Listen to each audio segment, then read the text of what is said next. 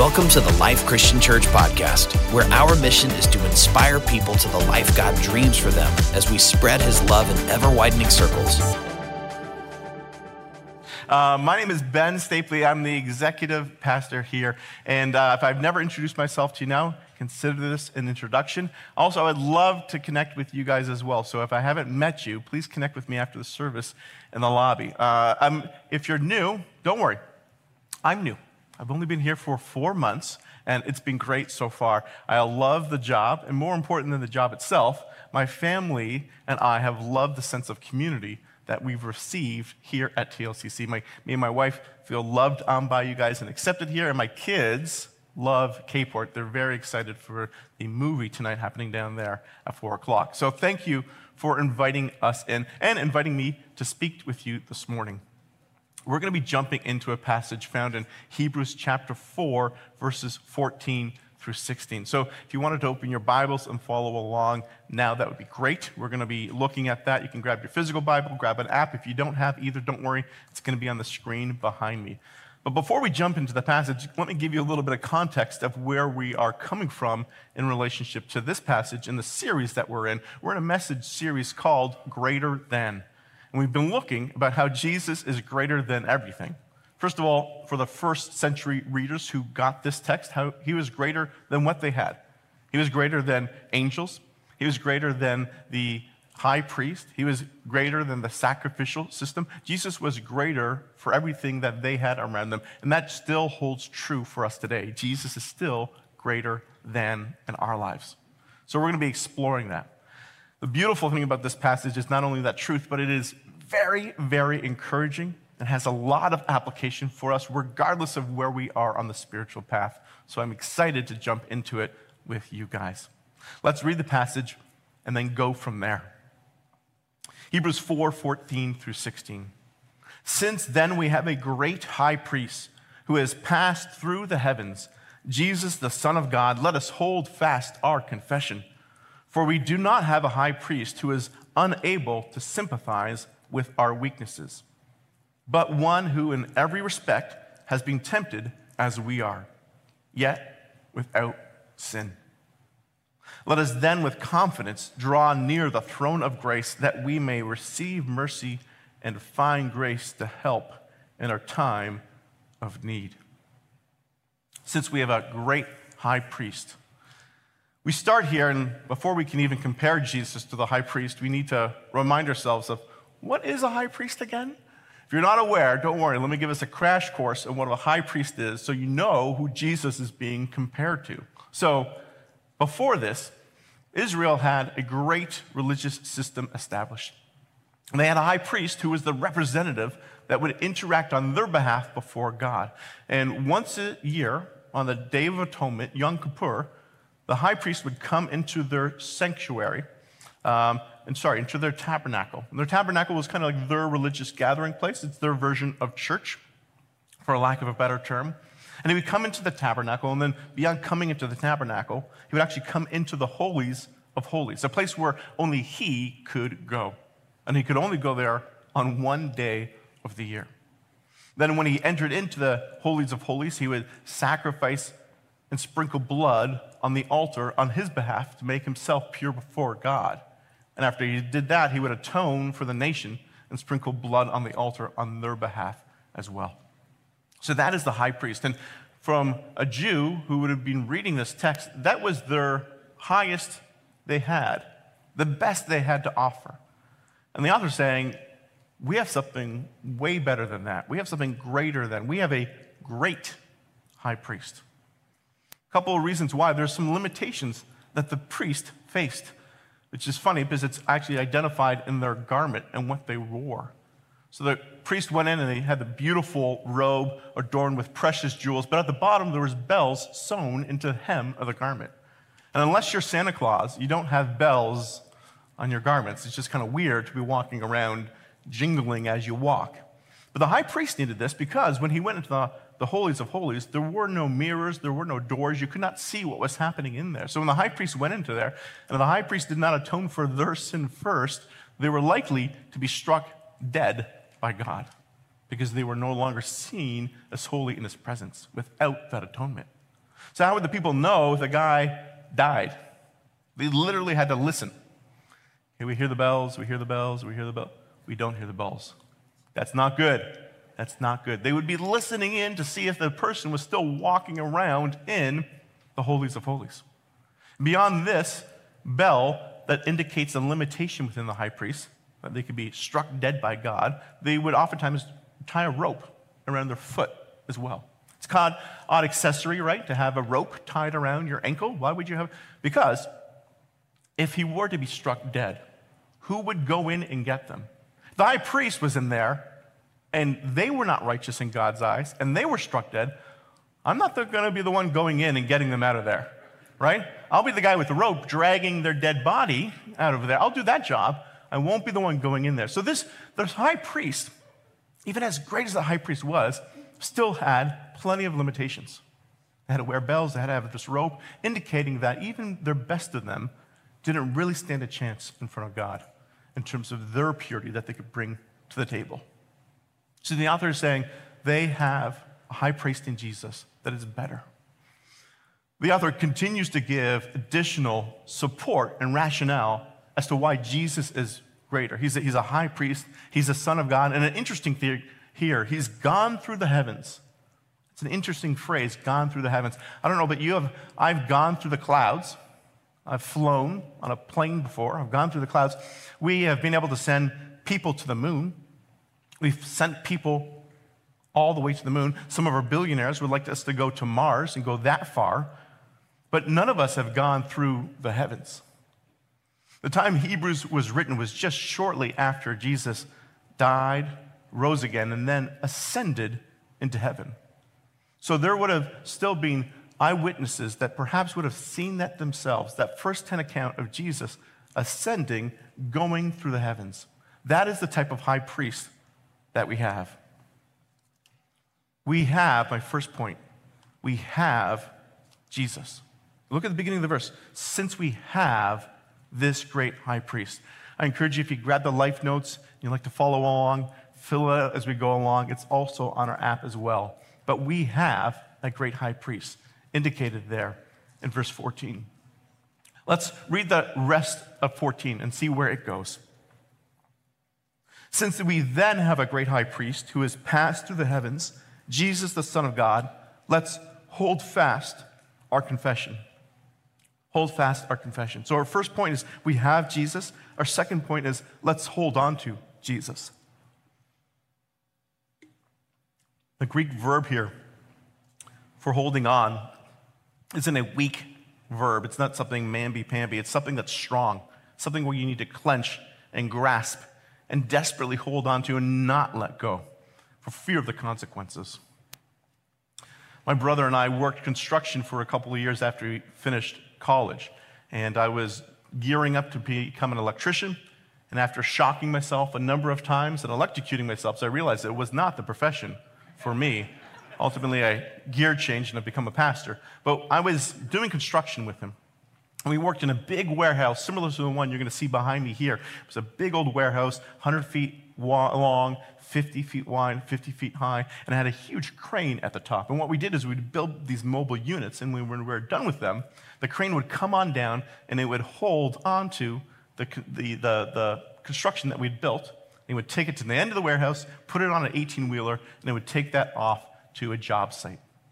And so one day, after everyone else had left and we were closing up shop, I saw that crane and I was like, hey, let's, let's have a little fun with a crane.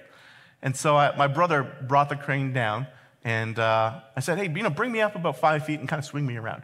So I, I held onto the crane and he brought me up and swung me around. I had a great time. And then I came down and then my little brother was like, hey, man, like, I, I want to do that. So I was like, great. And being a, an older brother, I was like, I'm going to have some fun with this too. And so, uh, and so he held onto the crane, and I raised him up not five feet, not 10 feet. I reached about 15 or 20 feet. Um, and he was holding on to that crane. He was desperately holding on, and he was also yelling at me to bring him back down as well, uh, which I ultimately did, and he got down safe. But he was grasping onto that crane because he realized there's some consequences if he lets go. He's going to get injured if he falls.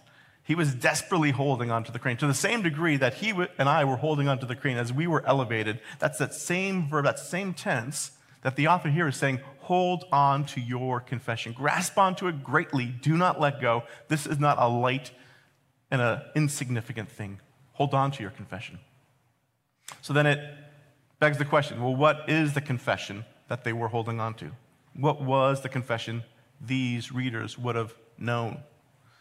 There's a lot of different confessions that are out there nowadays, you know, confessions, mantras, mo- mottos, um, mottos that we live our life by. Something that's a, a pithy statement that we kind of engineer and gear the rest of our days and our lives around. Some good and some not so good. Uh, there's one out there that you probably know is popular a couple years ago YOLO right? You only live once, right? It's a, it's a good model, the sense that we can seize and get the most out of our day. It actually kind of reminds me of the other model similar to it in Latin, sounds impressive. Um, but carpe diem, seize the day. This idea that we have a limited life and a limited time here on earth. Um, US males, I looked it up this morning, US males have on average 76 years on life expectancy. It's a, it's a limited time, we've got to maximize it. It's a good confession, it's a good mantra. Problem is, it's limited, it's not a great one because it's, it's looking at your life within 76 years. For females, I think it's like 82. Uh, part of the reason is because guys go up on cranes and we do foolish things like that. But it's looking at life in a limited scope instead of seeing our life in its eternity, in its eternal perspective. And if you viewed life that way, you wouldn't have to have a motto of YOLO and only living life once and seizing the day. You would be able to see that we have an eternity by which we can live our lives. There's other good mottos as well. There's probably the one we may be familiar with, the serenity prayer that's been made famous by Alcoholics Anonymous. It's a good one as well. It says, God grant me the serenity to accept the things I cannot change, the courage to change the things I can, and the wisdom to know the difference. It's a good mantra. It's a good confession, but it's not great because it's pretty singularly focused, right? God grant me. It's very internalized in terms of what you are getting from it. So, again, what is the confession that these people would be holding on to? What is the confession in light of that that we need to hold on to as well? Well, the Apostles' Creed would have been codified at a similar time in which the book of Hebrews was written. The Apostles' Creed, if you're not aware of it, I'll read a couple of lines that begins it, and it's super powerful. I believe in God the Father Almighty, creator of heaven and earth. I believe in Jesus Christ, his only Son, our Lord. This would have been a popular confession out there. So when the author is saying, hold tight unto a confession, he's saying, don't just hold tight unto something that you only live once. Don't hold on to a confession like that. Hold on to a confession that's beefy, something that you can build your life, not just the life now, but your life, eternal life around. Hold on to that type of confession. So, my challenge for us is what is your confession? What are you holding on to? And if you don't have one, I encourage you, memorize the Apostles' Creed. It's just a couple of sentences long. It will help frame your day as you go about it. If you're not good with memorization, don't worry. Just print that off on a three by five card, put it on the mirror when you shave or put your makeup on in the morning, and recite that to yourself. Remind yourself that we believe in God, the Father Almighty, creator of heaven and earth, and Jesus Christ, his Son, our Lord. A little more powerful than YOLO, right? That is our confession. That is what we get to hold on to. We get a chance to hold on to Jesus. Why do we get a chance to hold on to Jesus? Because Jesus holds on to us. Jesus holds on to us. Let's look in verse 15.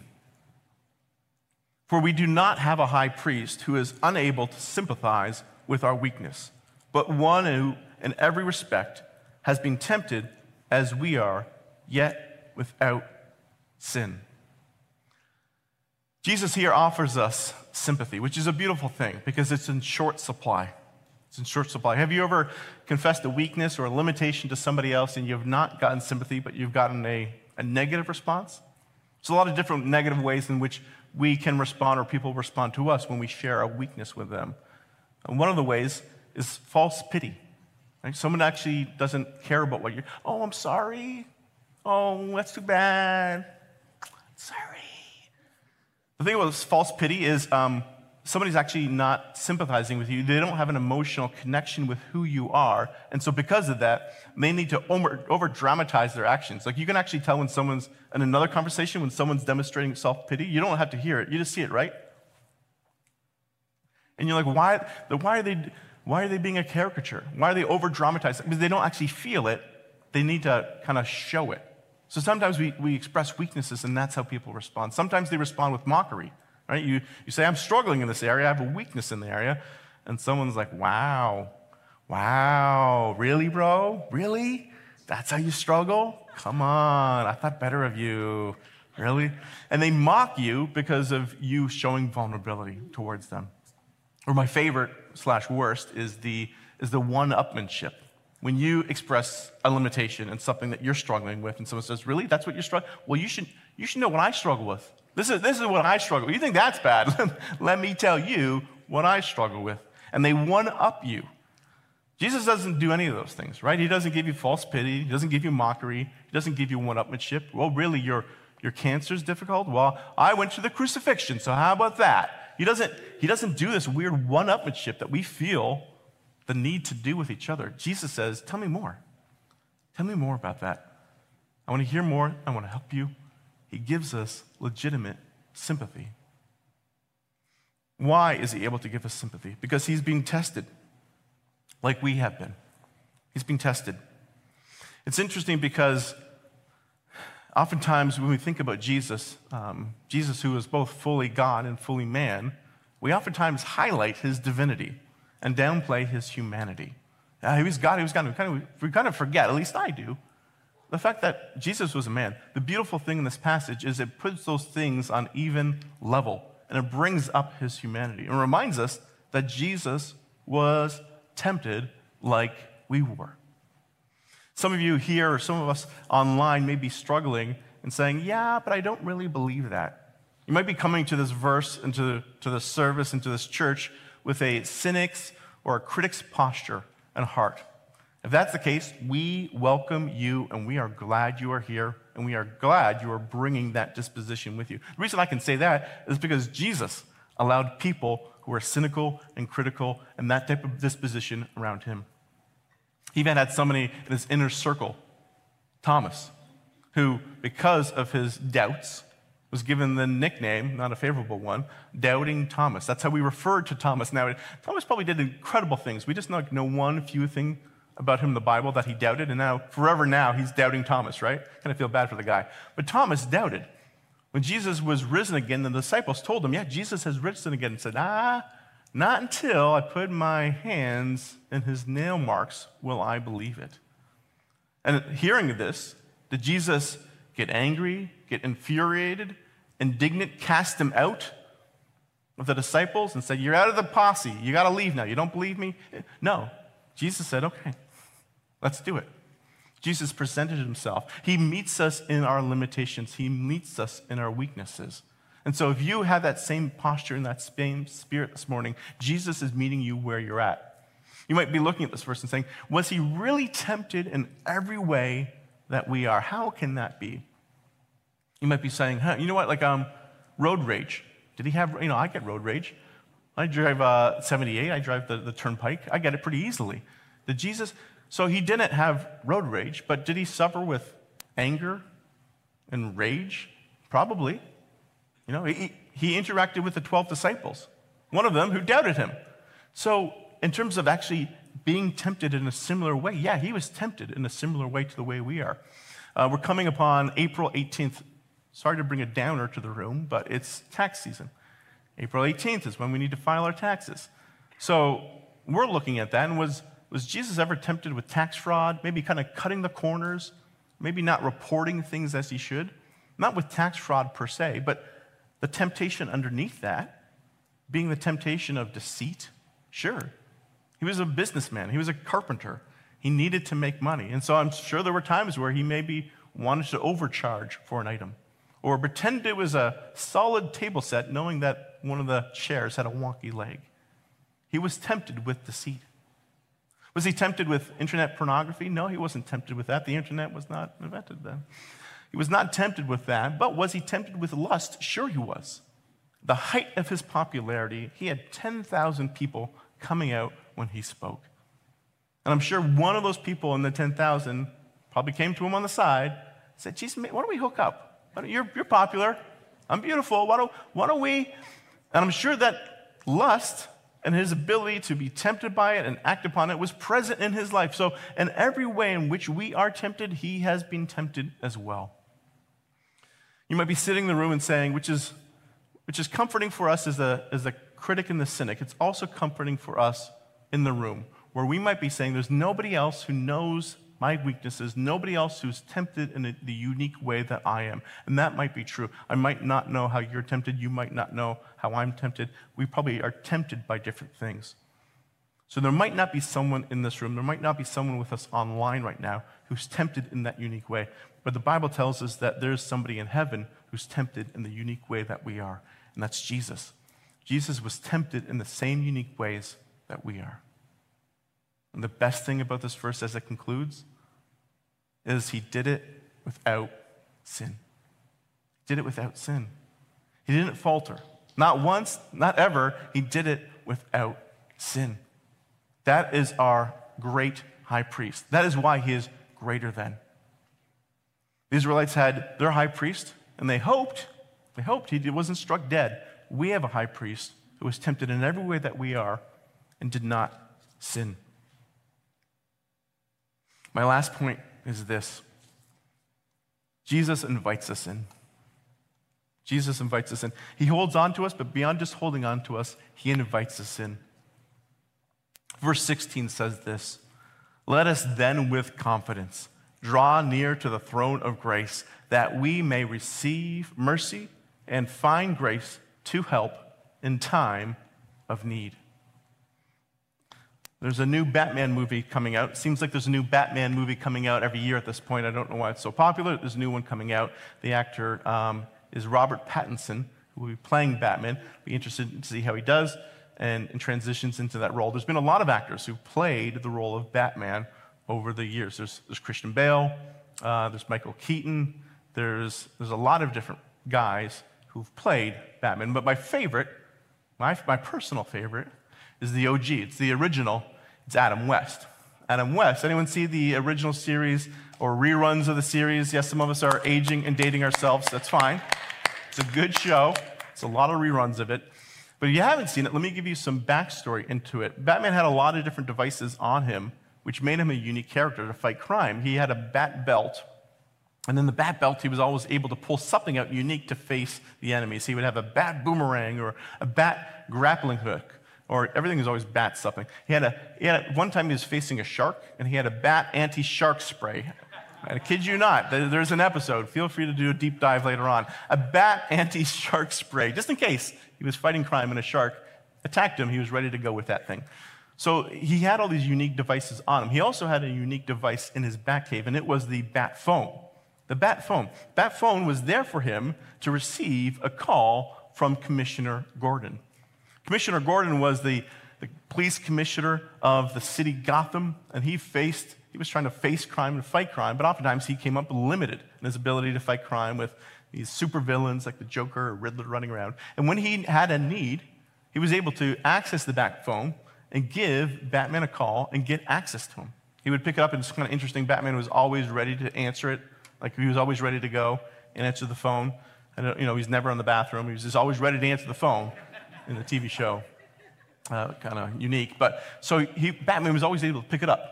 And he got to a point where he had the bat phone in his back car at some point. He's always, always accessible. And then the commissioner would reach out and say, Hey, Batman, I'm having a hard time. Can you help me out here? Batman would then jump in, solve the crime. The Cape Crusader would come to the rescue and take care of what needed to be taken care of. In a, in a very, very similar way, we have a bat phone. We have something in which we can, at any time, pick it up, call, and get our help that is needed. That is what the voice, that is what this verse is pointing towards. We have this ability to pick this up. And again, to compare it to the high priest, they had one day a year, Day of Atonement, Yom Kippur, where they could pick that up and the high priest could represent them. Now, the author of Hebrews is saying, you can do this whenever.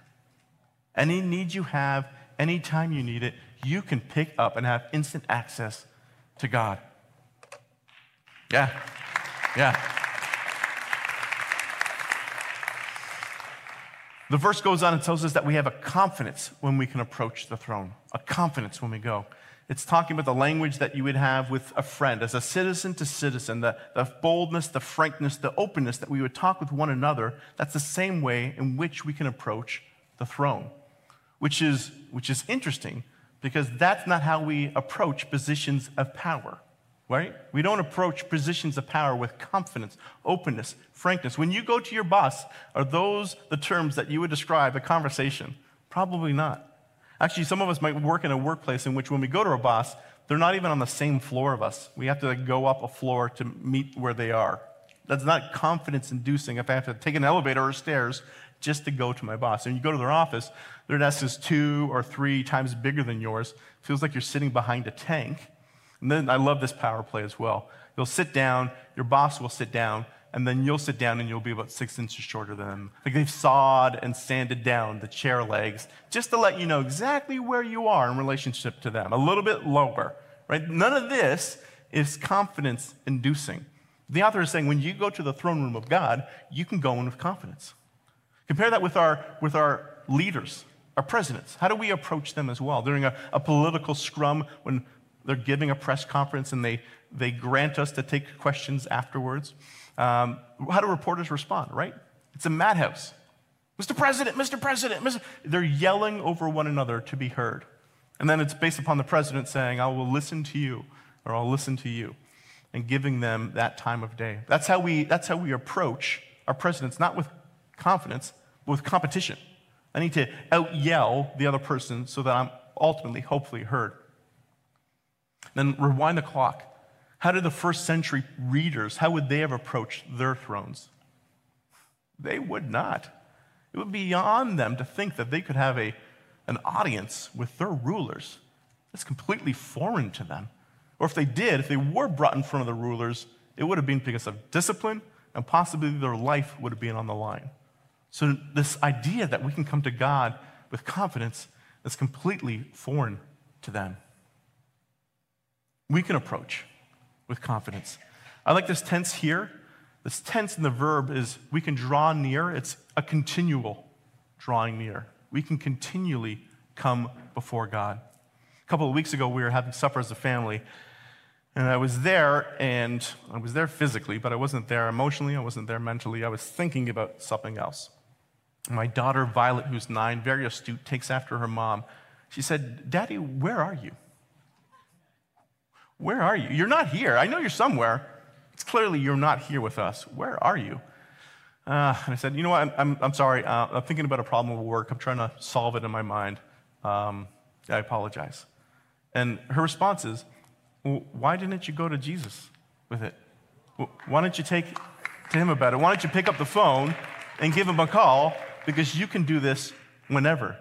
You can call him whenever. Why don't you do this? Come forward with confidence saying, come forward, continually draw near.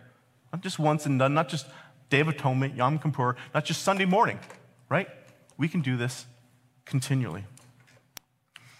The beautiful thing here is when we come to the throne, it's not just a throne, but it's a throne of grace. A throne of grace. Recently, our church online campus pastors, Christian and Amanda, got a chance to go to Buckingham Palace. See a photo of here taking the obligatory selfie. Uh, they got a chance to get to the palace, but they didn't get a chance to get in. They got to the gated perimeter of it, but actually didn't get beyond that onto the property ground or into the throne room. But had they gotten into the throne room, it would have looked something like this. It would have been a throne room of opulence, a throne room of grandeur, a throne room of power and prestige. It would have been a throne room that indicated its value. God's throne room indicates our value. This throne room saying, I'm important, right? The queen's saying, I'm important, listen to me. When we go to the throne room of grace, God's saying, You're important. You're important. You're important. He gives us grace. Beyond giving us grace, He gives us mercy. He gives us grace and mercy. What's the difference between the two? It's unique, but there is a difference between the two. Mercy is not getting what you deserve, and grace is not deserving what you get. Mercy is not getting what you deserve, and grace is not deserving what you get. Let me unpack that. Mercy, not getting what you deserve. Well, what do we deserve? We deserve punishment. We deserve death. We deserve alienation. Our sin separated us from God. That is what we deserve. Because of mercy, we don't get that. We get something different. Grace gives us things that we should not receive. What are those things that we should not receive? Acceptance, forgiveness, sonship, daughtership brought into the family, gifts, blessings, support. And we get all these things because of grace and mercy. When we come to that throne, we get both. We get both. The beautiful thing is, as this verse ends, it says, When do we get these things? We get these things in our time of need. Our time of need. When is the time of need? A time of need for the proud? For the proud, it's never. For the humble, it's whenever. If you're a proud person, you are not going to come to the throne of grace. You're never going to admit your time of need. But if you're humble enough, it's whenever you need it. You can pick up that phone and receive grace. It may be for you today as a couple. You may be doing something small and insignificant, like trying to figure out what restaurant to go to for lunch as you're driving on out, and you're making a mountain of a molehill. And you just need to say, you know what, let's go to where you want to eat. You may need a time of need, and you may need some grace for something in relationship to your spouse today or this week. When you do, Rely on God for that. Reach out for that grace that you need. You may be going into your work week this week, and you may need grace in time of need in relationship to a coworker, someone who's maybe underperforming, and that you would love to just tear them apart. But you know that ultimately that's not going to help them develop as an employee. That's not going to help them get from A to B. And in fact, you need to be patient with them. You need to teach them and coach them and train them and, and help them develop. And you may need some grace and mercy in your time of need. Or maybe it's not with other people, maybe it's with yourself. This idea that God is going to meet us with our weaknesses. It's a very holistic term, that term weakness, sense that He wants to help us in any of our weaknesses relational weaknesses, mental weaknesses, spiritual weaknesses, physical weakness. And you may be struggling with an ailment, something within your body that you know, you know, cognitively it's a part of the fall, and ultimately, one day it will be rectified. But right now, you just need some grace and mercy in time of need. And you're like, God, I know you love me. I know you care for me.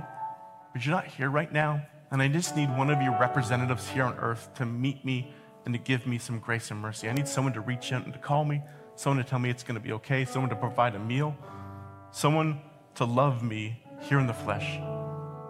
Can you give me some grace and mercy? This is my time of need. Whatever your ailment is, whatever your need is, reach out. The beautiful thing is, beyond making individual calls to heaven and doing that by ourselves, we don't just have to call by ourselves. We can, we can merge in other people into the phone calls through prayer. Uh, we do that here at TLCC through our prayer wall. If you've never visited our website, you go to tlcc.org slash prayer, you'll see our prayer wall in which we're able to post any prayer request that you have. You can write it down, post it on the wall, and someone will pray over your prayer request. And then you can also go there and pray over someone else's prayer request as well. You can do a corporate conversation with God through prayer. We also do that at the end of every one of our services. Every one of our services, we have prayer partners on the side here that would love to pray for you. You might be daunted by picking up the phone, saying, I'm going to pick it up. I don't know what to say. I, I want to do it, but I don't know how to do it.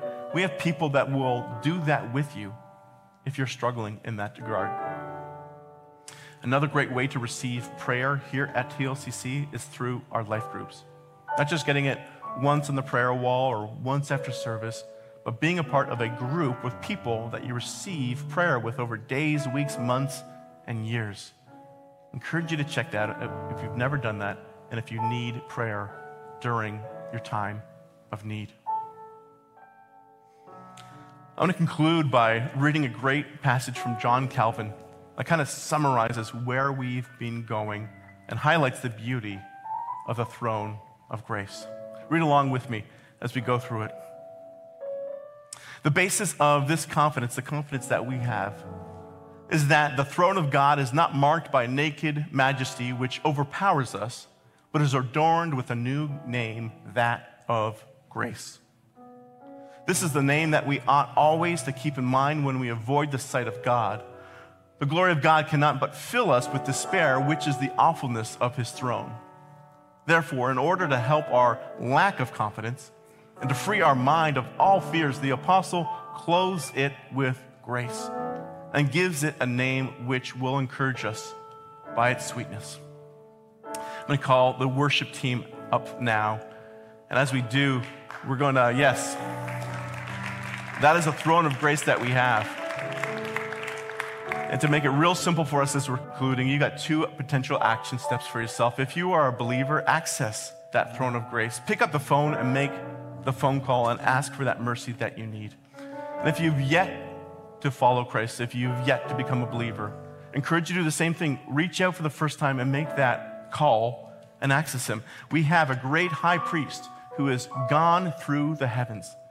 And as He's gone through the heavens, He's paved a way for us to join Him as well. Let's take advantage of that today. Let's take advantage of that now.